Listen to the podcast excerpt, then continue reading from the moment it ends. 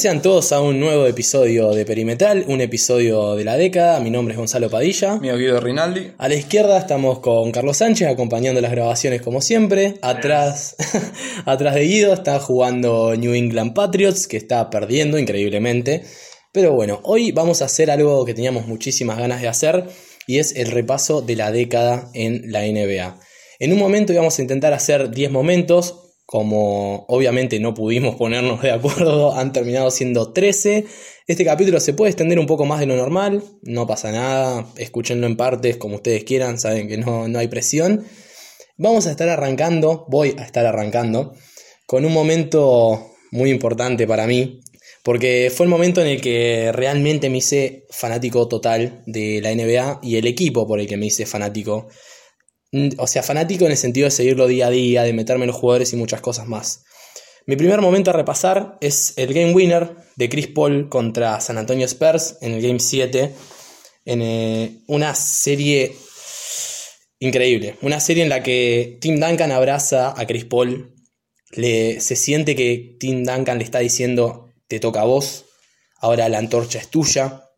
En aquel momento, Lob City, que eran Los Ángeles Clippers, era un equipo terrible, con Chris Paul de base, con Reddick, con DeAndre Jordan, con Blake Griffin. Todos jugadores de un nivel espectacular. En aquel, lo tienen hoy en día, pero en aquel momento eran superestrellas. Le decían Love City justamente por Chris Paul, DeAndre Jordan y eh, Blake Griffin, un equipo que volaba constantemente tirando lobs, constantemente usando esa fuerza física que tenían por sobre todos. Pero un equipo también muy marcado por las lesiones, por los errores, por las fallas, por los blows en playoff y siempre quedándose corto de lo que podría haber logrado. Yo creo que este equipo se, merecía un anillo si no hubiera tenido las lesiones que tuvo. Esos playoffs, luego de sacar a San Antonio en primera ronda, cosa increíble, y no era el San Antonio de hoy.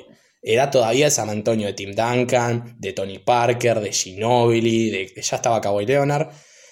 No era joda este San Antonio, lo sacan en primera ronda con el game winner de Chris Paul lesionado ya en ese momento, gana ese partido.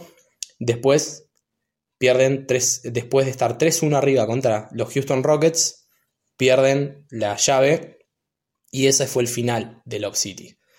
No sé si quieres agregar algo. Sí, fue una temporada poco penosa para los Clippers en, en, el sentido, como ya dijiste, de las lesiones. En segunda ronda, después de pasar a los Spurs, bueno, Chris Paul eh, ya estaba fuera con la lesión en, en el gemelo. Eh, posteriormente, Blake Griffin se lesiona la rodilla por primera vez y es una lesión que todavía lo tiene a mal traer desde aquel entonces. Y bueno, eso fue el final de la era, digamos. sí, siempre hubo un pero en todas las temporadas. Creo que solamente consiguieron una final de conferencia, que es la única que tiene Chris Paul en su carrera, pero nada le resta mérito a lo que fue esta victoria, que fue, fue en cierta parte un upset, porque San Antonio todavía estaba consolidado, todavía tenía sus mejores jugadores, no en el pináculo de su carrera, pero era un equipo difícil y ese game winner fue simplemente inolvidable. Sí, y ese momento de Duncan, eh, mucha emoción realmente, pero bueno, ese fue el final de Love City. Ahora pasa a hablar Guido de su puesto número 12, el segundo puesto de este ranking. Sí, lo tenía, yo lo había seleccionado dentro de uno de mis 10 y para mí fue, es la final de 2014 entre los San Antonio Spurs y Miami Heat. Eh, bueno, eh, no hay mucho que agregar, fue el final del, del Big Three de Miami y fue la paliza que tanto deseaba tener San Antonio después de la final anterior de la cual ya vamos a estar hablando más adelante porque va a ser su aparición en este ranking. Eh, fue simplemente una lección de básquet. Eso de Spurs, creo yo, eh, jugaron el mejor básquet que yo vi en toda mi vida, en lo que es puro técnica, puro fundamento, pura estrategia de básquet, porque realmente talento puro no tenían en demasía eh, Tim Duncan siempre fue un jugador de grandes fundamentos, lo mismo de Manu Ginobili, Tony Parker, un gran anotador, pero era un equipo que en conjunto era destruía equipos y ese equipo de San Antonio fue con el chip en el hombro, como dicen en Estados Unidos, se cruzaron con Miami y realmente fue destrucción. El primer partido fue 110-95, el segundo lo pierden solo por dos puntos, el tercero lo ganan por 19, el cuarto por 21 y el último paliza también por 17. Eh, esta final fue el margen de victoria más grande de la historia de las finales de playoff en ese momento, después de los Warriors en la última serie de KD Sanos, a Cleveland lo mataron, pero solo por un punto más.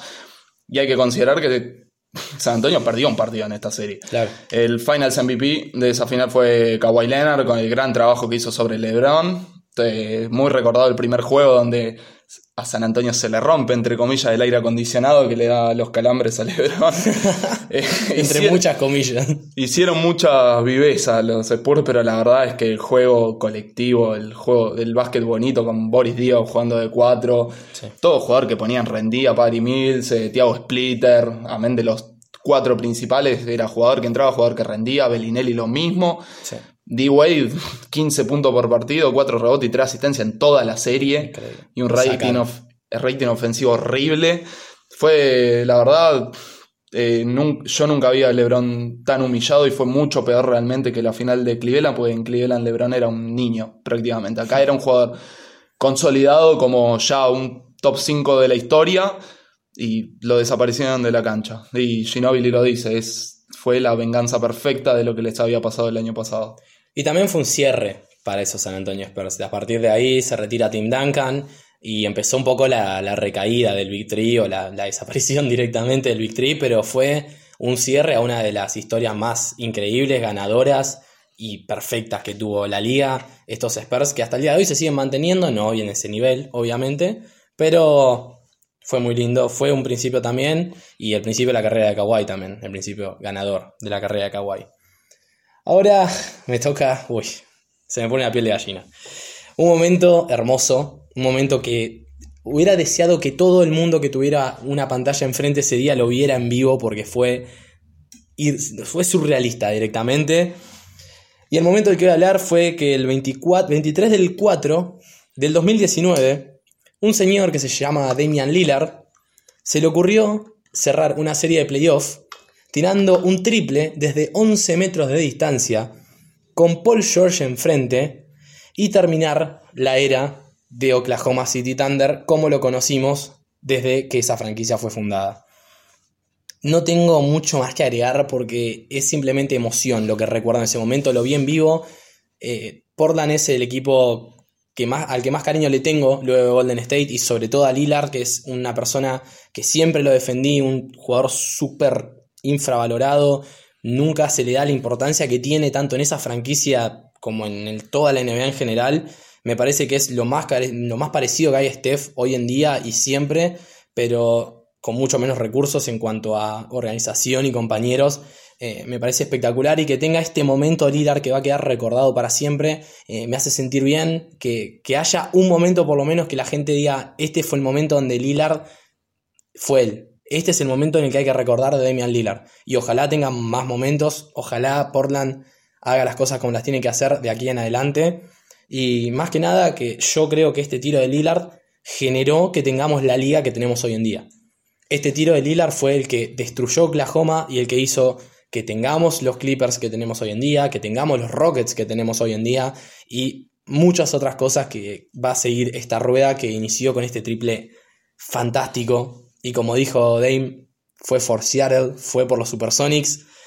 Gracias Dame, fue hermoso. Sí, yo anexaría también, ya que estamos con Dame, que tuvo un muy lindo momento en, la década, el tiro, el tiro ganador contra Houston, creo que fue en 2012. año rookie. Sí, contra Houston en primera ronda. Eh, también fue un game winner para ganar la serie. si mal no recuerdo, fue un quinto o un sexto partido. Hacía 17 años que Portland no pasaba la primera ronda y él en su año de rookie mete ese triple mucho más difícil, mucho más difícil en su año rookie. Sí, porque era un tiro saliendo de una jugada de costado en su mitad de la cancha, faltando menos de dos segundos, creo. El tipo la casa, la tira, pum, adentro se terminó la serie. Y bueno, ese también fue una. Fue el final de lo de lo que era el Portland original con la Marcus Aldridge, con Nick Batum. Ese año fue el último que estuvieron, si bien Lillard continuó y acá, como lo vimos el año pasado, ya al final de conferencia. Eh, ese tiro fue muy significativo para la ciudad porque, si bien fue el final de ese equipo que se creía que iba a ser una gran potencia, se desarmó y empezó algo nuevo ahora con CJ, eh, Nurkic ahora lesionado, pero la reinvención de Portland nueva de esa serie. Y bueno, el- la primera serie de playoff en la que Harden pecheó. La primera de tantas. Empezó la leyenda. Pero fue muy importante para esa ciudad ese tiro. Sí, esos dos tiros eh, tenían que estar en la lista, no, no podíamos no ponerlos. Más adelante habrá otro tiro, pero bueno, ya hablaremos de el tiro de esta década. Te toca ir ahora a un momento tuyo de nuevo. Bueno, es. Este momento pasó. Fue. Te va a doler un poquito. Sí, bastante. Eh, son las semifinales de conferencia, el sexto partido de 2012, donde Miami le gana a los Boston Celtics 98 a 79. Y ustedes dirán, bueno, un partido de 19 puntos de diferencia que tiene especial, que para, personalmente para mí es el partido más importante. Bueno, luego del Game 7 que le da el título a Cleveland de LeBron James. Para mí este partido es, es el pie pivot de la carrera de LeBron James. Eh, en este partido LeBron se encontraba 2-3 abajo contra los Boston Celtics y una historia que no le favorecía para nada contra este equipo. Boston intentaba llegar a la final de conferencia de nuevo, luego de haber perdido hace dos años las finales de la NBA contra los Lakers. Y digamos que fue el último, la última corrida de Rondo, Allen, eh, Garnett y Pierce eh, juntos en, El OG como equipo. Victory. El tremendo equipo que tuvo Boston. Eh, Boston estaba dominando a Miami en esta serie. Miami venía de perder la final contra Dallas y venía de ganarle a los Boston Celtics el año pasado en la misma ronda. Pero este partido era especial porque Boston cerraba en el TD Garden. El TD Garden nunca le fue fácil a LeBron. Eh, de hecho, Cleveland pierde las semifinales de conferencia en 2008 contra Boston en un séptimo juego, donde la batalla tan recordada de Pierce contra James, donde metieron 41 y 45 respectivamente, Pierce llevándose el partido.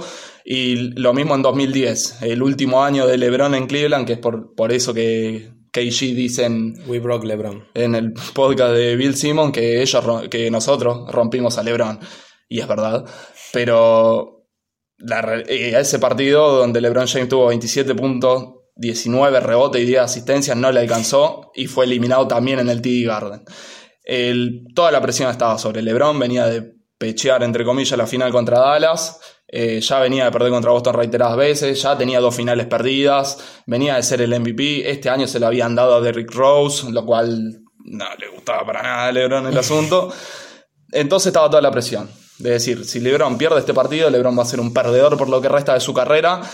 Y es el partido donde se ve la imagen de LeBron mirando para arriba con cara demoníaca. Sí. Y él fue así en el partido. Eh, Miami sacó ventaja de 20 puntos en el segundo cuarto y desde ahí no volvió. LeBron jugó casi todo el partido, solamente descansó dos o tres minutos y Boston no tuvo nada que hacer. Después el séptimo juego fue no más que un trámite. Miami lo pasó por arriba a Boston y este fue el final de la era del equipo grande de, de los Celtics. Y bueno, LeBron iría a la final contra Oklahoma, ganaría la final y le daría el cambio de percepción a lo que era su carrera hasta ese momento, que no venía siendo bueno.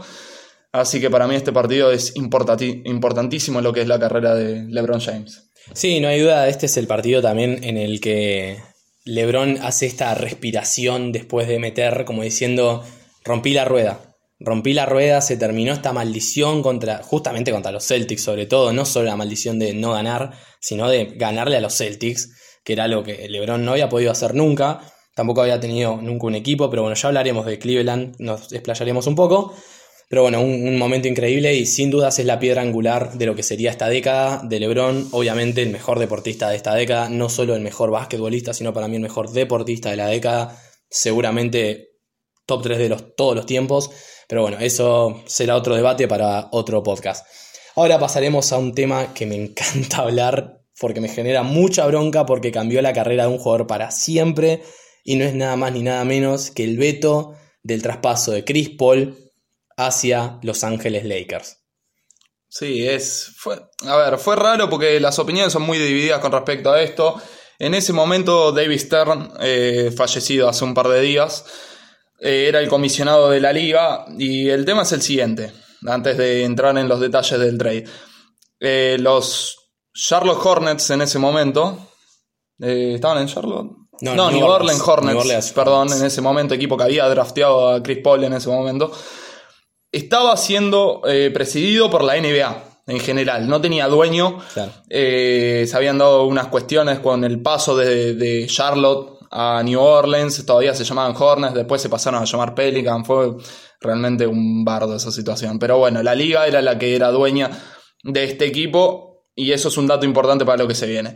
El trade que estaba por lograrse... Era win para todos los equipos este trade. Yo, para mí personalmente no. O sea, lo era, pero los Lakers iban a ser altamente beneficiados de este trade, en mi opinión. Hay opiniones muy divididas, pero bueno. En el trade, los Lakers recibirían a Chris Paul. Había tres equipos involucrados. El segundo son los Houston Rockets, que hubieran recibido a Pau Gasol, que en ese momento era All-Star. Bueno, venían obviamente a ganar las finales. Excelente jugador, nadie lo duda. Los Hornets hubieran recibido desde Houston a Kevin Martin, a Luis Escola, a Goran Dragic y una primera ronda que venía desde Nueva York que iba a ser entre los 15 y los 22 aproximadamente. Y los Lakers le darían a Lamar Odom. ¿Qué sucede? Sale David Griffin, el GM de el director general, mejor dicho, de Cleveland, con una carta abierta en nombre de todos los presidentes de la liga que en teoría tenían derecho sobre las decisiones de los Hornets, considerando de que toda la liga en general era dueña del equipo, a decir de que el trade era demasiado favorable a los Lakers porque estaban dando a Pau Gasol, que en ese momento cobraba 18 millones, y a Lamar Odom, que cobraba 9, o sea, 27. Y recibían a Chris Paul, que estaba cobrando 16 los salarios macheaban, estaba correcto el trade desde el punto de vista salarial, pero los Lakers conseguirían en ese momento el mejor base de la liga, se ahorrarían 10 millones, que terminarían siendo 30, porque con eso saldrían del impuesto de lujo, y no estarían dando ningún pick, no estarían dando nada más que no sea la Odom o un Pago Gasol, que parece poco, eh, parece mucho, pero en realidad no lo es, considerando de que Dwight Howard en Orlando ya estaba manifestándose querer jugar en los Lakers. Entonces, al no dar grandes assets y al tener espacio salarial hubieran hecho el trade por Howard, que lo terminaba haciendo un año más tarde, pero lo hubieran hecho a un muy bajo coste y le hubiera quedado un gran espacio para fichar jugadores, lo que hubiera resultado en tener a Kobe Bryant, a Chris Paul, a Dwight Howard y por lo menos tres jugadores de rol. En ese momento los salarios no eran gran cosa. Ahora si necesitaras igual los jugadores de rol con esos tres, ¿no? y la realidad es que el equipo no era muy largo. Eh, simple, tenían a Meta War Peace todavía, pero el equipo era bastante corto, pero eso lo iban a suplir con el espacio. Bueno, con este mail que recibe Stern, Stern considera, dice, bueno, a los Lakers le dice pongan eh, un par de primeras rondas para, para los Hornets y puede ser que se haga el traspaso. ¿Y qué sucede?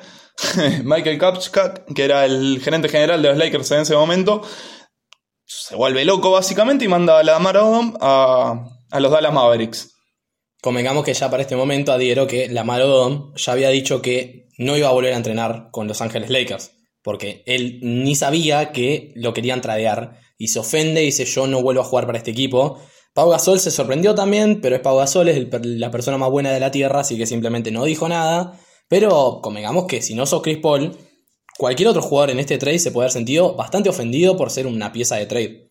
Sí, totalmente, pero Lamar Odom tenía un apego muy grande a Los Ángeles, de hecho... Tiene un game winner. De hecho, el traspaso a, a Dallas fue lo que supuestamente le produjo el desbarranque en su vida personal y en general, que fue lo que vimos después con el tema de las adicciones, las separaciones y todo eso. Según él, irse de Los Ángeles fue lo peor que le pasó en la vida. Pero bueno, terminó en Dallas, el trade se cayó. Y Paul, un par de días, dos semanas creo más tarde, termina siendo tradeado de Los Ángeles Clippers con la aprobación de toda la liga. Y los Clippers dieron a cambio a Eric Gordon, que en ese momento era un jugador de segundo año y era. No, Eric Gordon era eh. cosa seria en ese momento. No, sí, no, por eso me río. Tremendo. Después, bueno, en los Hornets no, no, no resultó bien. Eh, Chris Kaman, que había sido un jugador histórico hasta ese momento para los Clippers. Alfaru Camino, eh, jugador de creo que segundo año también para ese tiempo. Y una elección de primera ronda que terminaría transformándose en Austin Rivers. Pésima elección. Bueno, los Hornets terminarían con el peor récord de la liga ese año, histórico, peor récord de la liga en el año del lockout. Y con el número uno del draft terminarían drafteando a Anthony Davis. Así que convertir a Paul en Eric Gordon, Anthony Davis, Chris Kaman en ese momento y Alfaru Camino, no parece tan mal. Pero bueno, a cambio de lo que podrían haber recibido, quizás no era muy conveniente, pero bueno, eh, quién sabe lo que hubieran sido esos Lakers si este trade se hubiera llevado a cabo y quién sabe lo que hubiera sido la carrera de Chris Paul, de Dwight Howard incluso, que no, no le fue bien en los Lakers, duró un solo año por pelearse con Kobe, pero capaz que con Chris Paul era peor todavía, no lo vamos a saber. Quizás el éxito los unía a todos. Es algo que nunca lo vamos a saber. Sí, obviamente. Eh, yo para agregar nada más, es. Eh, a mí me llega puntualmente esto por el hecho de que lo quiero muchísimo a Chris Paul. Más allá de que mucha gente cree que, que no lo quiero, que lo odio, a mí me molesta Chris Paul porque es muy bueno y es muy chiquito. Eso es lo que me da mucha bronca. Es muy molesto y es un enano horrible que está en el medio de chabones enormes y hace todo bien. Eh, lo banco desde siempre, lo dije que el Love City es el equipo de mí, hizo fan de, de la liga, pero fue el punto de quiebre también, me parece a mí, en la carrera de Chris Paul, de ponerle un pie en la cabeza. A partir de acá, Chris Paul luego va a Love City, pasaron algunas cosas y los Lakers dijeron, ya sé, no trajimos a Chris Paul, ¿sabes qué podemos hacer? Traer a Steve Nash con 38 años. Es la mejor decisión que podemos tener. Con la espalda rota. Con, todo roto. con todo. No, no tenía un hueso sano Steve Nash para ese momento de su vida. Pero bueno, eh, eso fue una gran explicación de lo que ha pasado y nos hubiera encantado verlo. Capaz algún día hagamos un rebuild en el 2K viendo cómo le iría a ese equipo en el futuro. Puede ser una buena chance, lo mantendremos al tanto de eso. Bueno, va a pasar Guido a hablar ahora de otra cosa más y lo voy a dejar hablar de esto, sobre todo, primero porque él lo preparó, quiero que sepan que Guido se escribió la Biblia de la década, o sea, puede sacar un libro después de esto, un PDF tranquilamente, pero bueno, el retiro de Kobe lo va a hablar él de ese partido, porque yo después voy a hablar de algo que pasó ese mismo día en la liga, eh, lo dejo en puntos suspensivos, pero pasaron dos cosas muy importantes en el mismo día en la NBA. Te dejo a vos con el retiro de Kobe. Bueno, ya este partido yo me, preparé, me compré la picadita, todo, para ver el retiro del tipo que nos arruinó la vida. nos cagó dos títulos. Pero nada, bueno, es el retiro de Kobe contra los Utah Jazz. Eh, el récord mítico partido de los 60 puntos. Y el primero que me diga que lo metió en 50 tiros lo mato directamente, porque es ser un ignorante. Bueno, eh, lo bueno de este partido es que Utah un par de días antes ya había quedado fuera de los playoffs, estaba peleando por el octavo puesto, eh, pierden un partido insólito, ya ni me acuerdo contra quién, pero eh, fue el partido que los deja fuera completamente de los playoffs, así que directamente fueron a presenciar el retiro de Kobe. Si bien el partido estuvo trabado, ya la victoria ni siquiera importaba, lo que importaba era ir a ver a Kobe y la realidad es que el partido no pintaba bien al principio. A Kobe le, tomó 7 minutos anotar su primer punto, eh, tiró un airball, o sea, parecía que iba a ser un desastre. Lo veías a Kobe, estaba muerto, o sea, toda la temporada fue así. Fue Kobe tirando triple de todos lados y en el momento que pisaba el banco era ponerse 200 kilos de hielo encima porque no podía más. Estaba todo roto Kobe para ese momento, sépanlo, todo roto. Pero se disfrutaba ver sabiendo de que iban a ser los últimos partidos. Y bueno, Kobe hace una tapa, va, anota sus primeros dos puntos recién, recién al séptimo minuto de juego. Después anota 12 puntos al hilo, tremendo. Y termina el primer cuarto con 15 puntos, en un porcentaje aceptable. Kobe descansa los primeros 6 minutos del segundo cuarto, que es todo lo que iba a descansar en el partido.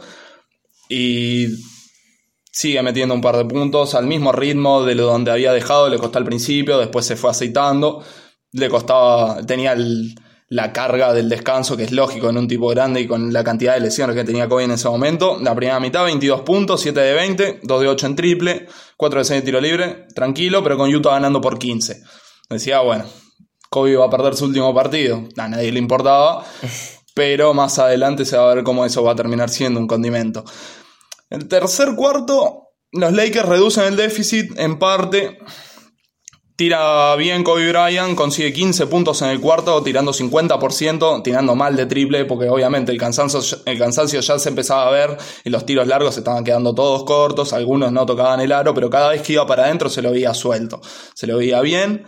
Pero bueno, Utah entra al último cuarto ganando por 11 y Kobe con 37 puntos, tirando 14 de 34 y solamente 3 de 15 en triple. decíamos, bueno, esto es la fiesta de Kobe, que las tire todas, no nos importa nada. 3 de 15, qué hijo de mí. 3 de 15 en triple, pero suelto, como quien no quiere la cosa. Y bueno, era el último cuarto, todo el mundo de pie, ovacionando. Estaba muerto. No daba más. Falla los primeros dos tiros del cuarto. Lakers perdiendo por 12, faltando 9 minutos y medio. Y mete el primer tiro recién ahí. Dos minutos y medio dentro del cuarto. 39 puntos hasta ese momento. Genial. Mete un par de triples, mete una bandeja, miles de fallos de nuevo, lógicamente, y el partido ya se empezaba a hacer un poco más de ida y vuelta, Y faltando 3.19 para el final, Utah estaba arriba por 8, tranquilo. Y Kobe estaba tirando 3 de 10 de campo en el último cuarto. Y acá es donde empieza lo, lo interesante. Los últimos 3 minutos. Kobe, Kobe donde time. Kobe les da un pequeño pantallazo a todo para que recuerden lo que fue su perfecto. Fue mágico. Faltaban 3.04. Kobe mete una bandeja y de acá empieza una remontada. Eh, Johnson de Utah mete un doble. La diferencia se va a 10. Y ya está. Estos son los últimos dos puntos que mete Utah en todo el partido. Los Lakers se ponen a defender realmente. Y Kobe, que en este momento tenía 47 puntos, mete 13 puntos de manera consecutiva e ininterrumpida. 13 puntos al hilo. 4 de 4 de campo, 1 de 1 en triple y 4 de 4 en tiros libres. Kobe termina el partido con los 60 puntos. Y lo más gracioso es que la última jugada de Kobe de su carrera termina siendo una, asistencia para Jordan Clarkson del otro lado. Fue mágico. Y se habló mucho de que Jack lo jodía diciéndole a ver si vas a meter 50 puntos en tu último partido, no sé qué cosa. Y Kobe le dice, ah, ¿te pensás que no puedo? Termina metiendo 60. Fue realmente una fiesta y, bueno, quizá lo más recordado de esa noche, en Mamba Out, fue el final de la carrera de Kobe. Los Lakers terminan con, creo que si no es el peor, es el segundo peor récord de la liga. Después terminarían eh, drafteando a Ingram, quizás. Ese año Ingram, sí. Terminan drafteando a Ingram, ya lo tenían a D'Angelo Russell. Así que nada, ese año de los Lakers fue el show de Kobe Bryant. Sin duda. Es un roster de los Lakers, imposible no quererlo. Eh, están Jordan Clarkson y Dilo en ese equipo, dos jugadores que amo y que defiendo a muerte. Pero bueno, estamos en 2020, hay pibes más jóvenes capaz escuchando.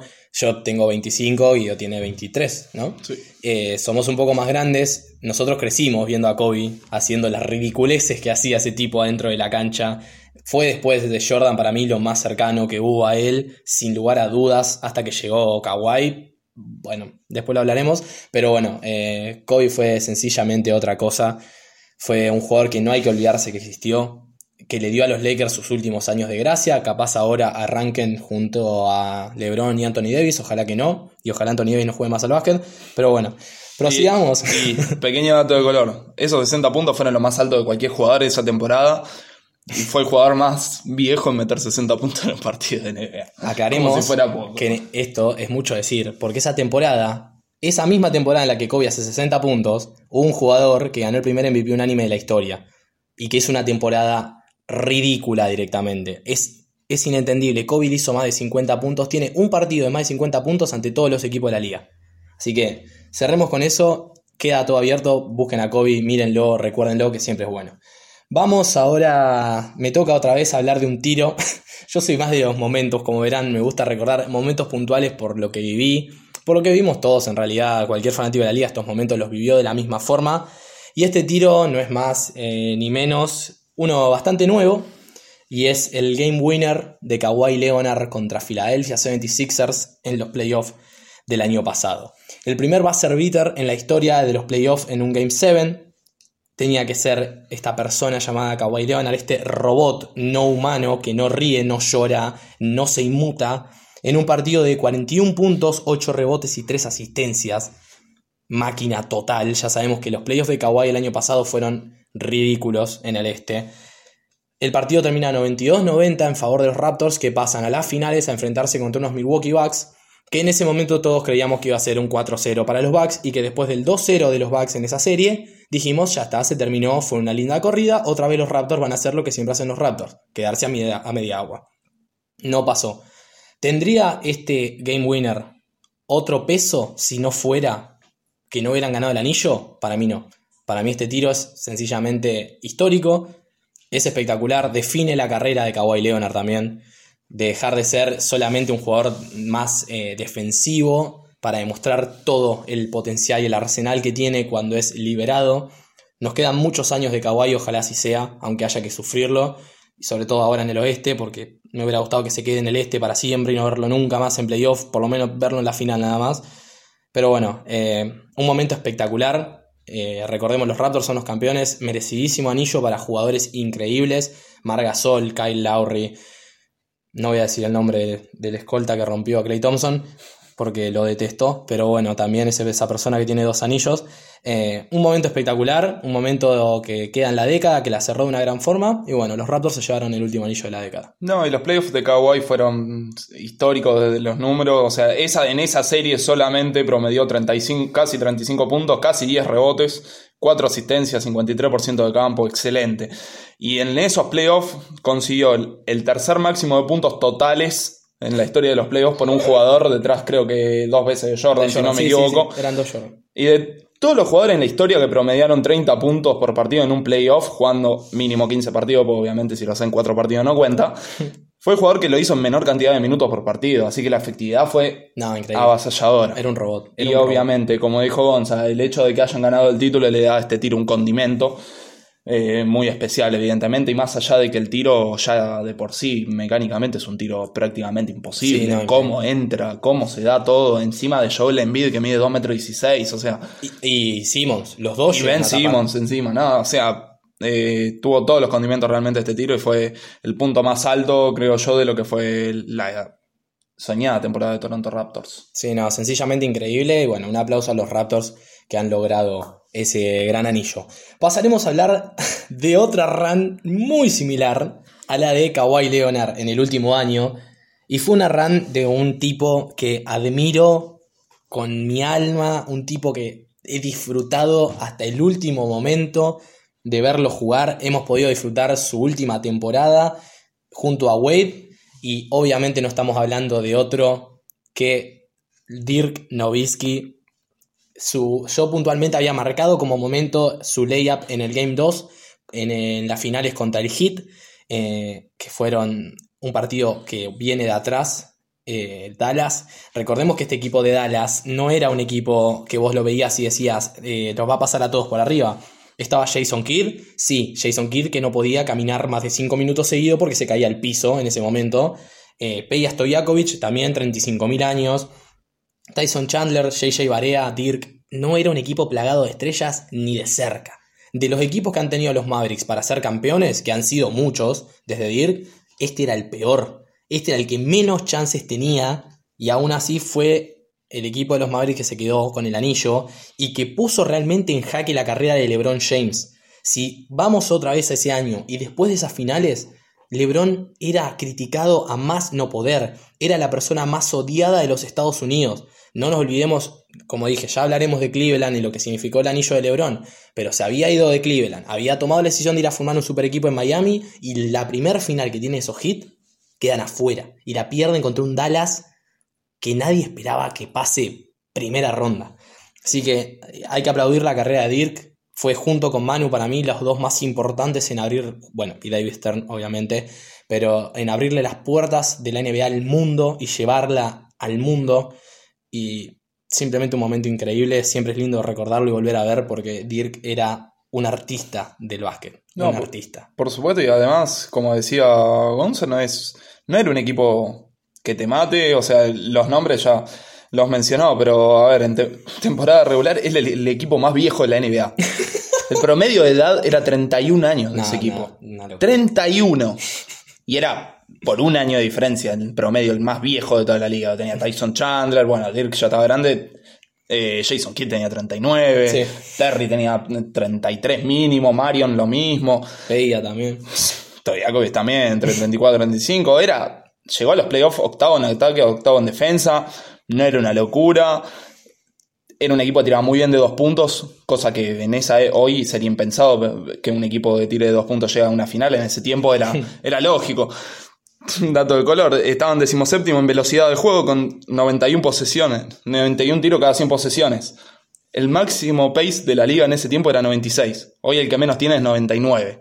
O sea, para darse una idea de cómo cambió el básquet en este último tiempo y cómo un equipo de esa manera pudo llegar a una final, pero después en los playoffs es como que no sé, no sé qué les agarró. Le, ganan a Portland 4-2 en primera ronda, le ganan 4-0 a los Lakers que venían a ser campeones el año pasado, bueno, ya con toda la controversia de Chris Paul y todo el asunto encima, pero se los pasaron por arriba el mismo equipo que había salido campeón solo un año más viejo. Eh, la final de conferencia se la ganan a OKC, es el OKC bien jovencito que llegaría a la final del año siguiente. Y con Miami fue rara esta final porque Miami pecó de soberbia. Realmente, el primer partido lo ganan por 8. El segundo partido, eh, lo mismo. Chalmers empata el partido, la pelota se la dan a Dirk en el poste contra Chris Bosh, hace el semigiro y la bandeja de zurda, que fue una belleza absoluta.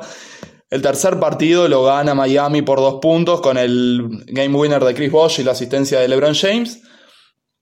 Y en el cuarto partido pasa algo muy especial que no es un momento muy recordado, tan recordado como la bandeja, pero es el, el partido de la fiebre de Dirk Nowitzki. Mm, Nowitzki se, se, despierta con 39 grados de fiebre y se ve claramente como entran LeBron y Wade al estadio a jugar el partido burlándose de Dirk Nowitzki. Tosiendo, tapándose la boca, entrando, cagándose de risa, básicamente. Una completa falta de respeto, sobre todo proviniendo de un jugador que estaba buscando su primer anillo, que pensó que ya lo tenía en el bolsillo, en LeBron James, y Wade, que tenía pica con Dallas porque su primer anillo ya se lo había ganado a Dallas en 2006, si mal no recuerdo. Entonces, soberbia absoluta por parte del equipo de Miami, que le terminó costando ese partido. Eh, faltando nueve minutos, Miami lideraba por siete y Jason Terry y que anotaron 18 de los 21 puntos de Dallas en ese último cuarto y la defensiva de Chandler fue increíble. Game 5, misma historia, Terry 21 puntos desde el banco y lo curioso en el quinto y el sexto juego, Novitsky, Kid, Barea y Terry anotaron todo. todo literalmente, anotaron 51 de los 52 puntos de los últimos cuartos de esos dos partidos, entre ellos cuatro. Eh, Dallas fue una aplanadora en esa final. Eh, cuando Miami se despertó y se dio cuenta que estaba en peligro, fue demasiado tarde, ya los habían dejado crecer. Y Dallas hizo aparecer una defensiva que no había aparecido en toda la temporada. El ataque era una cosa segura, de hecho terminaron con el mejor ataque de los playoffs. Eh, una defensa que parecía promedio, pero en la final fue de primer nivel. Y Miami, que era el mejor equipo defensivo de esa época, no le pudo encontrar la solución básicamente a Terry y a Nowitzki. Sí. No, sinceramente fue eso. Y bueno, no expandiremos demasiado más, pero fue un momento espectacular, fue el comienzo de esta década, empezó con el anillo de Kobe, pero bueno, fue el comienzo de esta década y ya empezaban a sonar estos nombres, ¿no? Y justamente para empalmar, a quien le gana la final, Dallas, es a ese equipo de Oklahoma City Thunder. El momento que se viene y que me toca hablar a mí, yo creo que es el momento definitorio en el que nos dimos cuenta que el mejor tirador de la historia y el segundo mejor tirador de la historia se visten de Golden State y se llaman Stephen Curry Clay Thompson. Y estoy hablando del Game 6 de los Warriors versus Oklahoma City. En aquel momento en el que Oklahoma estaba 3-2 arriba, llegó a estar 3-1 arriba a esa llave. Recordemos que este Oklahoma City era. Les voy a reconombrar los nombres de los dos equipos para que recuerden un poco lo que era esa época y lo importantes y largos que eran estos equipos. Oklahoma era Russell Westbrook, Andre Robertson, Kevin Durant, Ibaka y Steven Adams. Desde el banco salían Dion Waiters, Canter y compañía. Pero esa era la rotación principal. Ahora, el equipo de Golden State ese año, Stephen Curry, Clay Thompson, Harrison Barnes, gracias a Dios se fue, Draymond Green, Andrew Bogut y los dos suplentes más hermosos que tuvo esta liga y que los voy a extrañar toda la vida, John Livingston y Andre Iguodala. Eran dos equipos larguísimos, dos equipos súper talentosos en todo sentido. Fue una llave increíble.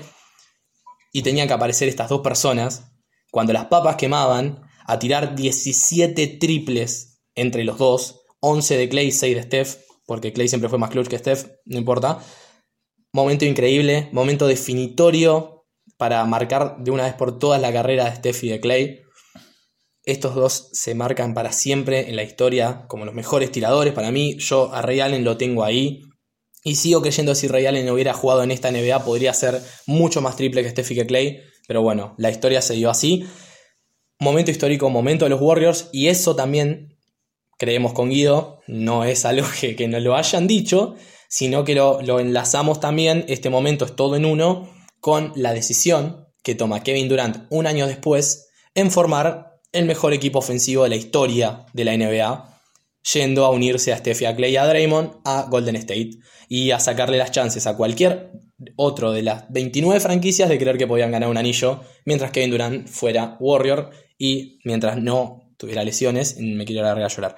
Pero bueno, eh, ese es mi momento, fue hermoso, como todos estos años que ha dado Golden State soy fanático, lo he disfrutado de otra forma, por el amor que les tengo a estos jugadores, pero si no eras fanático, los tenías que ver. Nunca voy a entender a la gente que odió a estos Golden State. O sea, entiendo que te moleste.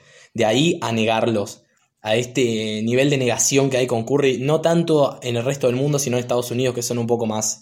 eh, ya sabemos cómo son los amigos de, de la parte norte del continente.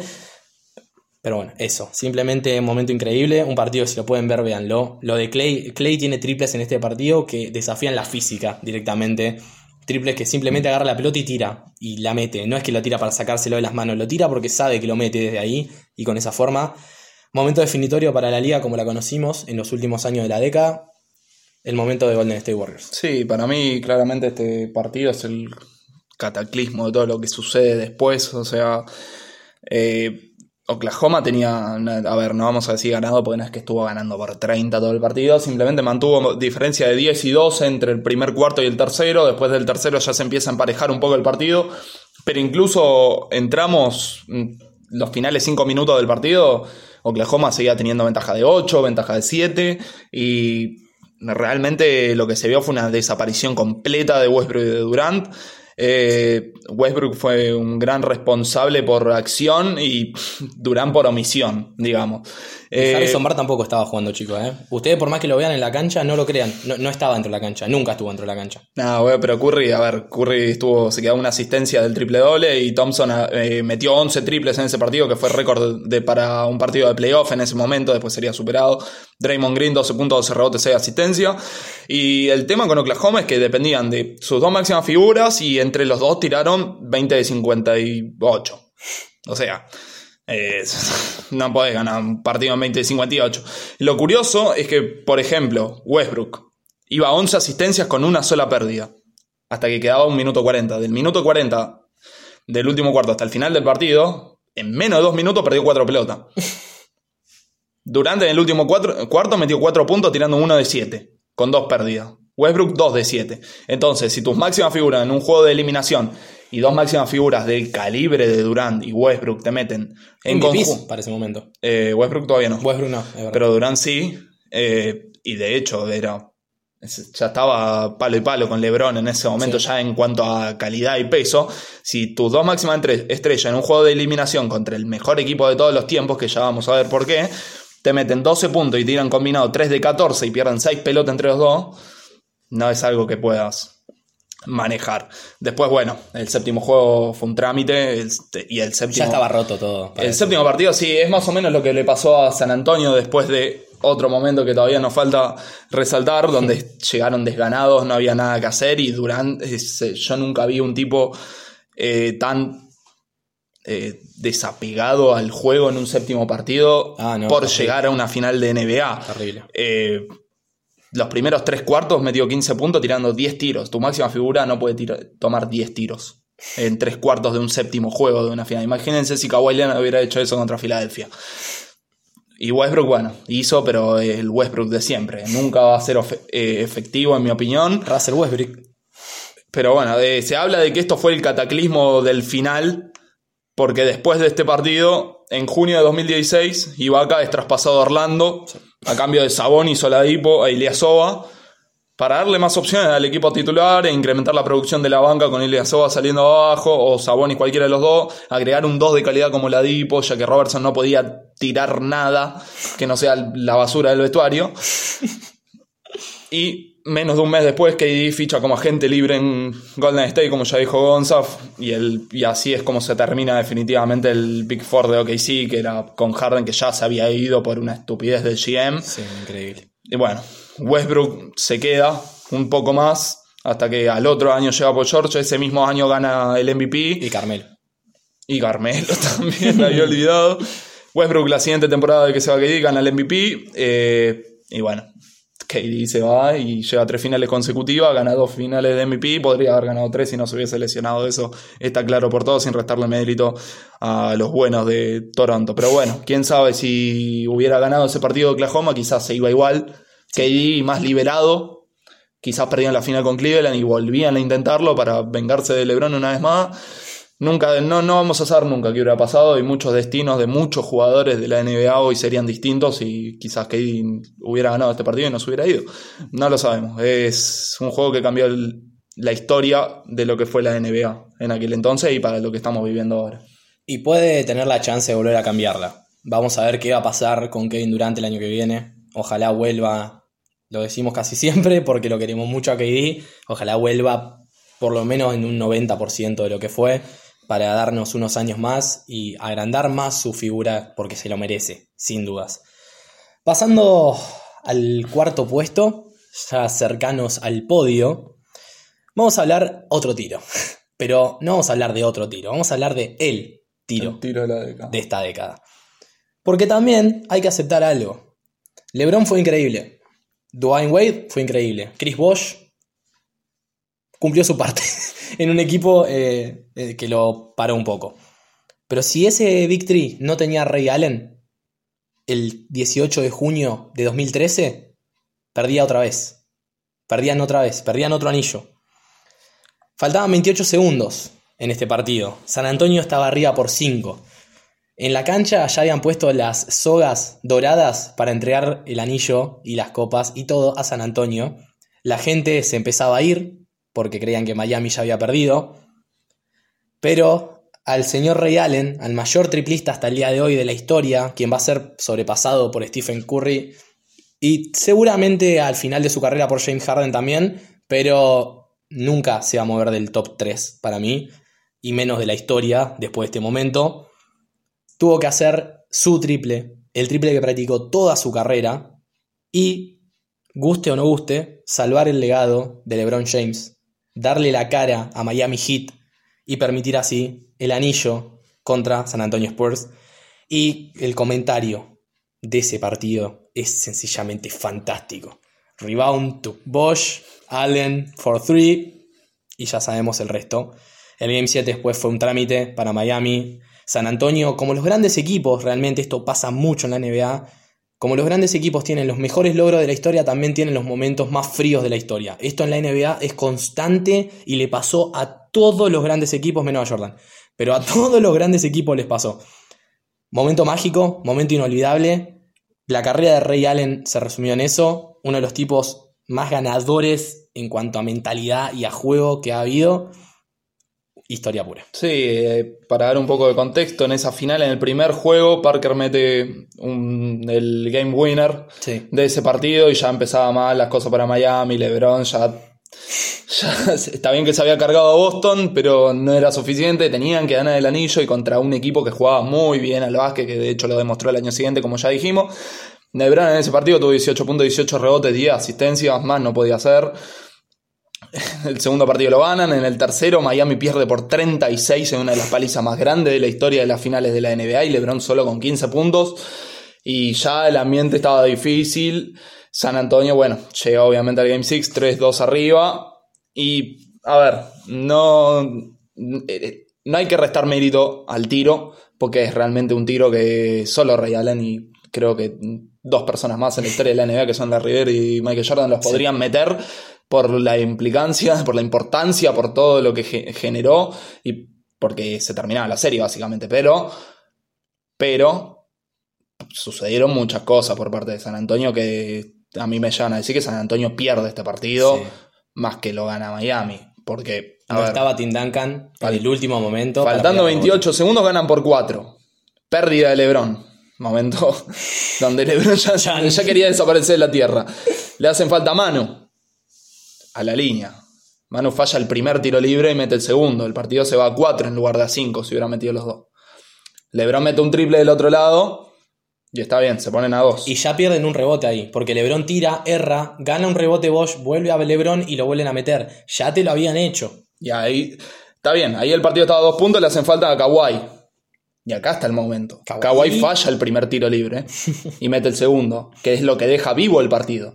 Con que Manu o Kawhi hubieran metido uno de los dos tiros libres que erraron, y recordemos que, a ver, Manu, sin, eh, mal no recuerdo, es un 86-87% de la línea, y Kawhi en ese momento estaba rondando el 80% y es un jugador de 90%.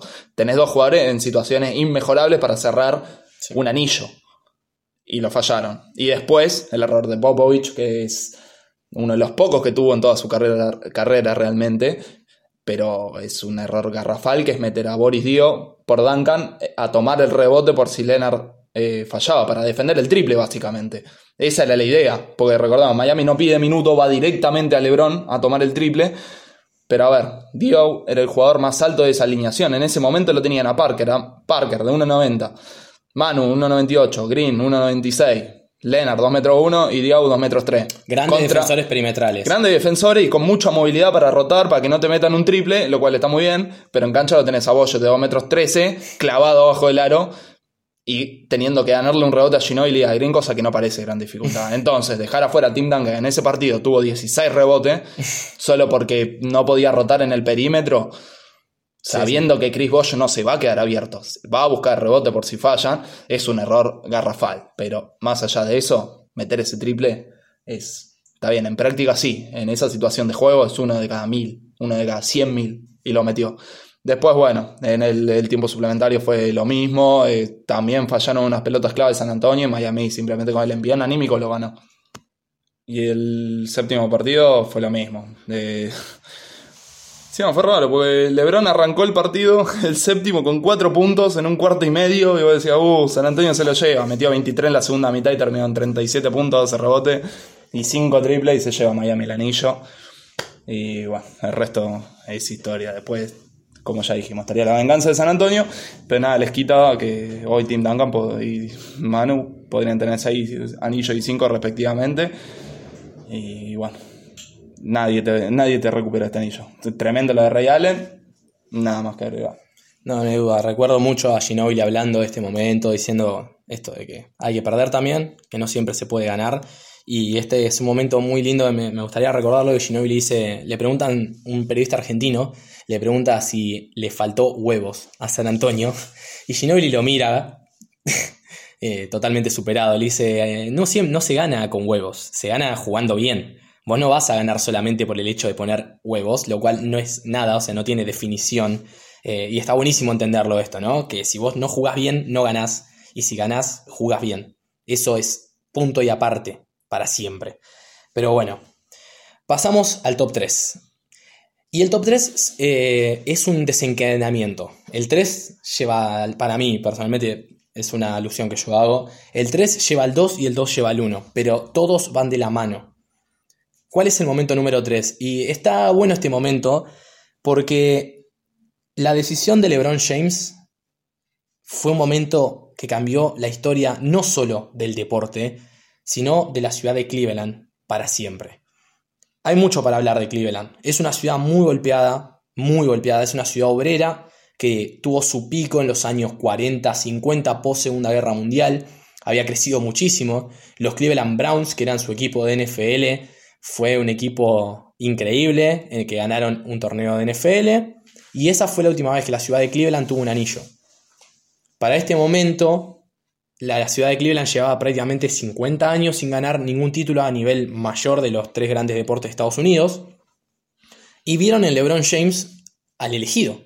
Era el Salvador, era de Akron, se ponía la bandera de Cleveland en la espalda había llevado este equipo de Cleveland a finales, aunque este equipo de Cleveland era horrendo, horrendo. Acá no hay defensa de nada.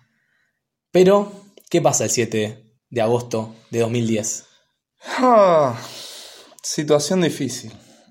Este, fue un poco antes, fue al inicio de la de los agentes libres y para entender cómo se maneja el sistema de agentes libres, a ver, el, el primero de julio es como que se pueden empezar a hacer ofertas, se pueden empezar a tantear, pero nada, nada se puede firmar oficialmente hasta una semana después, que es el 8 de julio. Hasta entonces puede haber cualquier trato, se puede hablar de cualquier trato, pero es todo reversible, es todo de palabra, no se puede firmar nada hasta esa fecha. Sucede que LeBron, bueno, como dijimos en la serie anterior, eh, pierde con Boston eh, en el TD Garden, en el séptimo juego, donde Boston después va a la final a perder con, con los Lakers y se acercaba a la agencia libre. LeBron no había firmado previamente con Cleveland, iba iba a tantear la agencia libre para ver cuáles eran sus mejores opciones. Y se da una situación previo a todo esto. Viene un ex colega, un conocido de él que tenía contactos con ESPN y le proponen este, hacer un programa en vivo sobre su decisión, que básicamente se llama así, la decisión, que saldría por ESPN el día 8 de julio de 2010, el día que ah, se puede firmar oficialmente a los agentes libres. Esto a la medianoche. Un programa donde se trata como una entrevista, todo normal. Y normal hasta ahí. Es un jugador que en ese momento era ya dos veces MVP, seis All-Star, dos veces MVP del All-Star. Llegó a la final una vez, donde fue barrido, pero con el peor equipo de la historia, básicamente. Cuatro veces primer equipo de la NBA, dos veces segundo y dos veces segundo, eh, primer equipo defensivo de la NBA. O sea, la máxima estrella de toda la liga ya, incluso en ese momento y sin anillo, era él, sin lugar a dudas. Y era un tipo que se iba a poner en televisión nacional a decir a dónde iba a jugar el año siguiente y los, y los años posteriores. Era un acontecimiento único, no se había dado nunca en la historia y realmente en ese momento no se sabía cuál iba a ser la decisión, porque realmente podría haber vuelto, haber los Charlotte lo, tentaron entre comillas también, eh, los Clippers también eran los que tenían espacio, bueno, Miami que es donde resultó y Cleveland también, eh, su casa era el que le podía ofrecer más años y más dinero, entonces estaban todas las posibilidades abiertas, no se sabía. Se ponen a hacer la entrevista, la entrevista dura 45 minutos, pasada la media hora, llega la pregunta definitiva, que es después de las 0 horas, que es donde puede hacerlo oficial, y está la frase célebre de Lebron, donde dice, bueno, eh, a partir de este momento voy a llevar mis talentos hacia South Beach. a South Beach para jugar en los Miami Heat y unirme a Dwayne Wade. En ese momento todavía el trade de Chris Bosh no estaba hecho para formar un equipo donde él cita que puede ganar campeonatos, no ganar 4 o 5 partidos en temporada regular o llegar lejos en los playoffs, sino ganar campeonatos en el año siguiente y en los posteriores, cosa que claramente Cleveland en 7 años no le había podido dar. Hasta ahí todo bien. El programa en su punto más alto, que es cuando él toma la decisión y la transmite, lo vieron 13.1 millones de personas solo en Estados Unidos. Nada, pues. Una locura. Toda la, está bien, toda la recaudación del programa fue donado a entidades benéficas, pero realmente eso pasó totalmente a un segundo plano y nadie lo recordó. Minutos después de que esto sucede, ah, igual aclarar, eh, LeBron ya le había informado esto a Cleveland, no es que Cleveland se enteró ahí tampoco, porque eso sí hubiese sido todavía peor. Ya se lo había comunicado a su compañero y a la dirigencia minutos antes de que salga el show para que ya lo supieran y listo. Eh, Dan Gilbert, que era era hasta ese momento y hasta hace un par de años el presidente de los Cleveland Cavaliers, tira una carta abierta. Patético presidente. Tira una carta abierta en donde, cito, dice que la decisión de LeBron James era propia de un egoísta, un descorazonado, un tipo monstruoso y fue una traición absolutamente cobarde y que Cleveland ganaría un título antes que él. La última parte es muy graciosa, claramente pero todo lo otro fue muy serio. David Stern en ese momento multa a Gilbert 100 mil dólares por, por lo que dice la carta, pero al mismo tiempo criticando a James por la decisión. ¿Por qué se lo critica? Eh, por lo que dijo Gonza, justamente, tenés una ciudad que fue tan golpeada un par de años después, un par de años antes, su equipo predilecto, que era el equipo de NFL, se mudó de ciudad, luego de eso gana un anillo. Gana un anillo fuera de la ciudad. Eh, una ciudad absolutamente maldita. Sí. Eh, ponerte en televisión nacional básicamente a decir que te vas a ir a otro equipo es como ir, no sé, al programa de Tinelli y cortarla a tu novia sin que ella te presente ahí, ¿me entendés? O sea, la ciudad obviamente se lo tomó muy a mal y todos siguieron las palabras que dijo Dan Gilbert, que también es muy lamentable decir eso, porque a fin de cuentas es un agente libre, tiene derecho a hacer con su agencia libre lo que quiera, como quiera pero LeBron años, un par de años después dijo que obviamente hubiera hecho las cosas diferentes, que no se había dado cuenta en el momento de la repercusión que iba a tomar y cómo iba a afectar a la gente de su tan querida ciudad. Y bueno, según lo que, con lo que dijo al final Gilbert, obviamente las cosas no se dieron así. Cleveland terminaría la siguiente temporada que se va LeBron con el peor récord de la historia de la liga. En ese momento con un 19-63 y un récord de 26 derrotas consecutivas, un récord de NBA que creo que todavía se mantiene. Eh, obviamente LeBron llegaría a cuatro finales consecutivas, que después serían ocho, pero serían cuatro en Miami, ganando dos, perdiendo dos. Y Cleveland, bueno, al menos tuvo algo de suerte que tampoco la supieron aprovechar. Ganaron la lotería tres de los cuatro años en los que LeBron no estuvo ahí. El primer año drafteando a Kyrie Irving, en 2012 a Anthony Bennett con el, no, increíble, increíble. segundo tercer peor primer pick de la historia. Y en 2014 trajeron a Andrew Wins, con quien luego lo traerían a Minnesota para traer a Kevin Love y formar el nuevo Big Three con la vuelta de LeBron cuatro años después. Eh, esto conlleva un montón de cosas, ¿no? Después sabemos, iremos ahora a hablar de, la repercusión, pero es, es, complicado para alguien de otro país que no sea Estados Unidos comprender lo que significa que LeBron se haya ido de Cleveland. Eh, en Estados Unidos no se es hincha solamente del equipo de básquet, se sigue a todos los equipos de la ciudad y Cleveland fue la ciudad más golpeada sin duda. Pierden finales de béisbol, pierden finales de NFL, pierden a su equipo de fútbol americano, que era el gran representante de la ciudad, y cuando LeBron llega a salvarla, a darle otra vez la gloria que esta ciudad había perdido, los deja, los deja completamente desbandados. Y convengamos que también no te podés quejar si durante 7 años tuviste al mejor de la historia y lo mejor que le pusiste al lado fue a bueno, eh, capaz tenés un poco de culpa de perderlo y me parece que del lado ese debería venir la autocrítica de Cleveland, pero no ha llegado, porque Cleveland, a pesar de haber ganado el anillo del que hablaremos y un montón de cosas más, sigue siendo una franquicia detestable, una franquicia que toma solamente malas decisiones. Después vino el traspaso de Kyrie Irving, ahora estamos con todo el tema de Kevin Love, que ya lo hablaremos en el podcast, que está generando una polémica increíble. Yo creo que por las cosas que está haciendo Kevin Love hasta podría terminar su carrera en este momento, pero bueno, ya lo desarrollaremos. Eh, momento que cambió la historia para siempre, pero para pasar al segundo momento, viene otro momento que también cambió la historia para siempre, porque sacó de un solo lugar que reinaban estos Chicago Bulls de Jordan quienes habían tenido el récord de la mejor temporada regular de la historia, siendo un 72-10. Llegaron unos pibes que tiran triples a hacer un 73-9 y cambiar la liga para siempre. Un equipo increíble, un equipo también larguísimo, era un equipo que no tenía fin el banco y manejado por Steve Kerr, que formó parte de los dos equipos. Jugador en los Chicago Bulls 72-10 manager o coach, como quieran decirle, o técnico de los Warriors 73-9. Temporada unánime de Stephen Curry. Temporada más eh, ridícula que se ha visto. Acepto las críticas de la gente que dice que hubo, habrá tenido que haber MVPs unánimes antes. Sí, lo acepto, perfecto. Hasta el día de hoy el único que lo tiene es Steph. Y la verdad se lo merecía. Fue una temporada ridícula, ridícula. La temporada de Curry fue ridícula. Directamente lo veían jugar y era ver un jueguito. Ese tipo no podía ser real. Las cosas que hizo ocurrir en esa temporada no tienen ningún tipo de sentido. El mejor equipo de la historia hasta ese momento, para mí lo va a seguir siendo. No hay debate de esto. El Big Tree de los Warriors, que espero que cuando se recuerde, se lo recuerde como un Big Tree, porque es un Big Tree y siempre lo va a ser. Sigo creyendo que Steph y Clay son los Splash Brothers, sí, pero este equipo sin Draymond no hubiera sido lo que fue.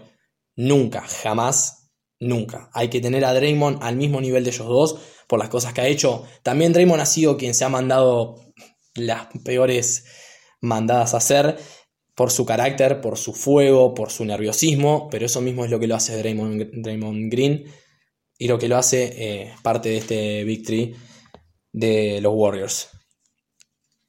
No sé si querés agregar No, fue una gran temporada. Con lo del MVP un ánimo muy gracioso, porque el año que LeBron en 2013 no lo gana por un voto, porque un tipo de Boston, que yo lo sigo en Twitter porque es nefasto, un tipo de Boston lo votó Carmelo Anthony. sí.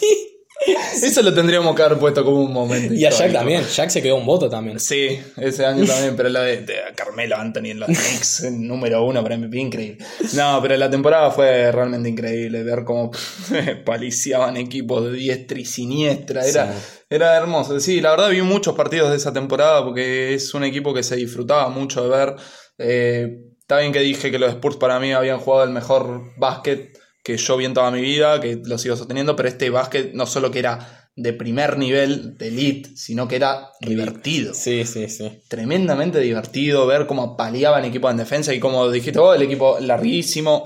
Eh, Curry, Thompson, Barnes, eh, Green, eh, Bogut, que para mí era el mejor grande pasador que había en la NBA en ese momento, antes de que aparezca Jokic. Eh, claramente. Después el banco con Livingston, Leandriño Barbosa. Leandro Barbosa, qué hombre, por favor. Eh, Andre Iguodala. Eh, realmente el banco podía terminar en mitad de tabla. Barbosa, que era una, luz, una gacela. El equipo excelentemente construido. Bueno, Kerr, el equipo, todo el equipo, el staff técnico de Golden State, luego emigrarían muchos, pero eh, Kerr de técnico, el ayudante era Luke Walton, que ahora está como técnico en los Kings. Eh, Alvin Gentry, el coordinador ofensivo, que se fue a New Orleans. Eh, Monty Williams tuvo un breve paso. El asistente de Doc Rivers, también no me acuerdo el nombre, creo que era el coordinador defensivo. No, eh, no otro. Ah. Otro del staff de Rivers estuvo también en ese equipo. Sacaron eh, escuela de técnicos. Eh, todo, todo perfectamente bien hecho por ese equipo. Pocos jugadores adquiridos por traspaso. De hecho, el único creo que fue Iguodala de los grandes. Mm. es simplemente un modelo de organización que sentó las bases para toda una generación de éxito que ahora está diezmada por lesiones, pero va a continuar claramente porque los cimientos están. Y bueno, lo coronaron con una gran temporada que bueno, en el momento número uno de la década vamos a ver por qué no fue perfecto y por qué nada es perfecto. Qué poético. Que de hecho es mentira, porque esto que viene sí es perfecto. Sí es perfecto. Como hablamos de que Cleveland pasó los peores momentos y era una ciudad dolida, era una ciudad golpeada, su salvador, el más grande para mí de todos los tiempos, y siempre lo voy a reiterar, que para mí no hay como Lebron. El primer momento no podía ser otro que cuando en el minuto 1.52 del Game 7 de las finales de 2016, con el partido 89-89, los Warriors hacen una transición en velocidad, algo que hicieron todo ese año destrozando a toda la liga. Curry asiste a Iguodala, Iguodala tiene el layup claro, pero en su cabeza en su cabeza ya sabía que venía LeBron James corriendo atrás. Y Godala tranquilamente podría haber dunkeado esa pelota. Iggy volaba ese año, no tenía ningún problema.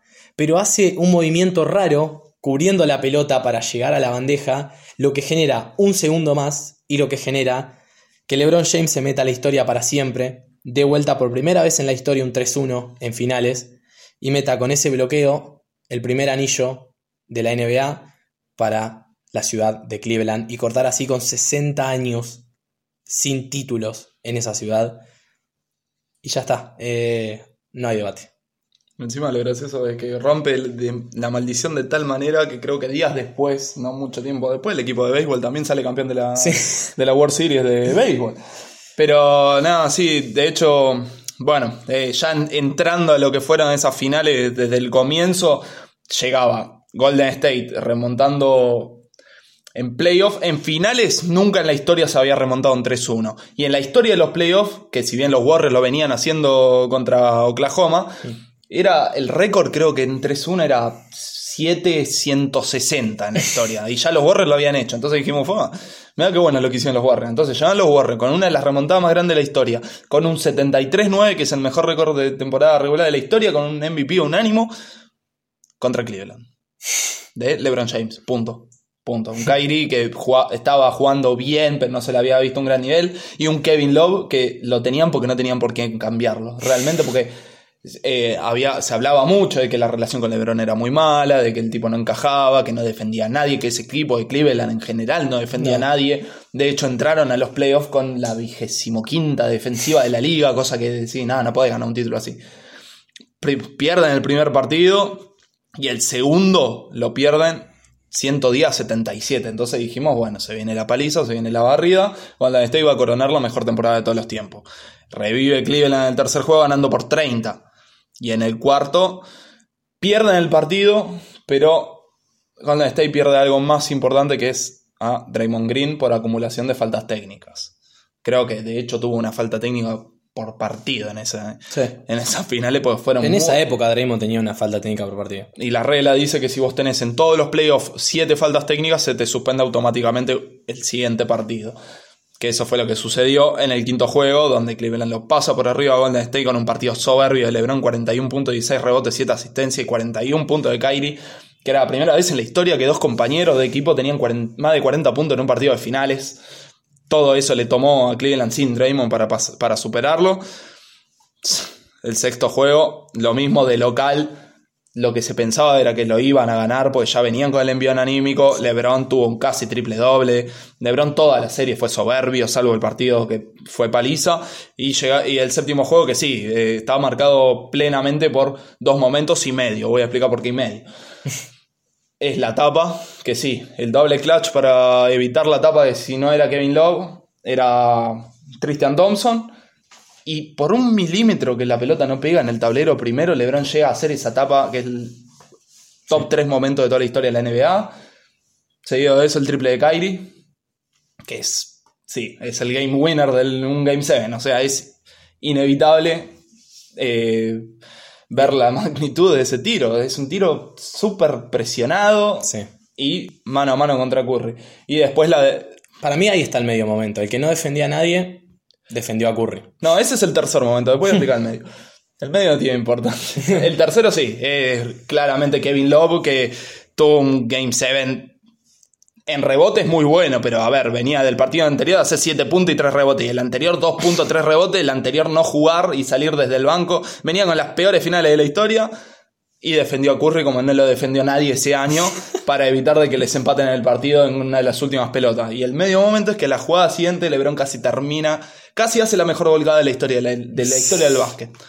Sí, sí. Entra a 45 a la línea, pega el salto más alto que vi en toda mi vida. Y si Draymond Green no lo asesina por poco, era la mejor volcada de la historia de la NBA. Pero fue un momento totalmente mágico. El partido fue muy trabado. Los últimos tres minutos no metieron puntos, salvo el triple de Kyrie. Súper tenso. Y bueno, el llanto de LeBron al final es creo que la primera vez que toda la NBA estuvo del lado de LeBron Sí. para que consiga algo, porque eh, creo que ese fue el, y las finales anteriores que jugó solo, fue el momento que LeBron por fin pudo dejar de ser un villano y todos podemos, pudimos disfrutar de lo que es el 1 o el 2, depende de quién te lo diga, de la historia y disfrutarlo en toda su dimensión, que es, es belleza de básquet. Pero bueno, ese equipo de Golden State no. Si bien fue la peor derrota en finales de la historia de la NBA, es, no hay que quitarle mérito a la temporada que tuvieron, porque de hecho en la serie anterior rompieron la NBA. Así que no fue poco. Consiguieron los resultados posteriormente, tuvieron su venganza y le dejaron a Cleveland su, su momento de, de gloria. Sí, yo siempre creo que eh, hubiera sido linda, más linda la historia para todos si se hubieran intercambiado anillos. Si el anillo de Cleveland hubiera sido en 2015 y el anillo de Golden State hubiera sido en 2016. Oh, sí. Eso hubiera sido más hermoso para todos. No hubiera tenido tanta épica la historia de LeBron. Bueno, no me importa LeBron. Hubiera preferido que No, ganemos. si LeBron ganaba en 2015 solo. Claro, bueno, es verdad, es verdad. Bueno, solo, con Kyrie. Eso No, también. Es- estaba lesionado. Sí, bueno, también hubo técnicas, pero no sé. Eh, siempre es lo mismo. Para mí se intercambiaron anillos. Pero bueno, duele a mí como fanático, pero el grito de LeBron de Cleveland, This is for you. Historia pura, LeBron llorando, LeBron sacándose todo lo desastre que tenía en la espalda, dándole un anillo a esa gente que le había quemado sus remeras y lo había roto sus murales. Y al presidente que tuvo que arrodillarse para. No para pedirle que vuelva, porque LeBron ya tenía decidido volver, pero tuvo que arrodillarse para pedirle disculpas y no me quiero imaginar después del título. no, no. Debe ser el momento más feliz de la vida de LeBron. Sí, cerrarle la boca a ese tonto. Bueno, esos han sido los momentos de esta década. Han sido los momentos que nosotros creemos eh, fueron el top. Si tienen otros momentos, me lo pueden compartir. Tendríamos muchas ganas de compartirlo en las historias, de que ya vamos a estar dándole un poco más de vida a las redes sociales. Tuvimos, bueno, estas fiestas y todo, ya saben que se complica y esta época de la NBA es un poco low hasta el trade deadline, pero ya vamos a estar hablando de los traspasos que hay, del momento de Kevin Love, de muchas otras cosas más y reviviendo un poco las redes sociales. Así que, bueno, esto ha sido la década. Veremos si en 10 años estamos haciendo esto todavía. Veremos si hablamos de una época de Luca, una época de Trey Young, una época de Anthony Davis en los, en los Lakers o donde sea. Y un pedazo de LeBron también. Un ¿Por qué no? ¿por qué no? Curry le queda. Curry. 75% de la década. Veremos que, y bueno, obviamente, Giannis Antetokounmpo. Uf. Nuestras redes sociales, Perimetral PDC, tanto en Instagram como en Twitter, para que se puedan comunicar con nosotros, para que estén al tanto de todo lo que vaya pasando en la liga y demás.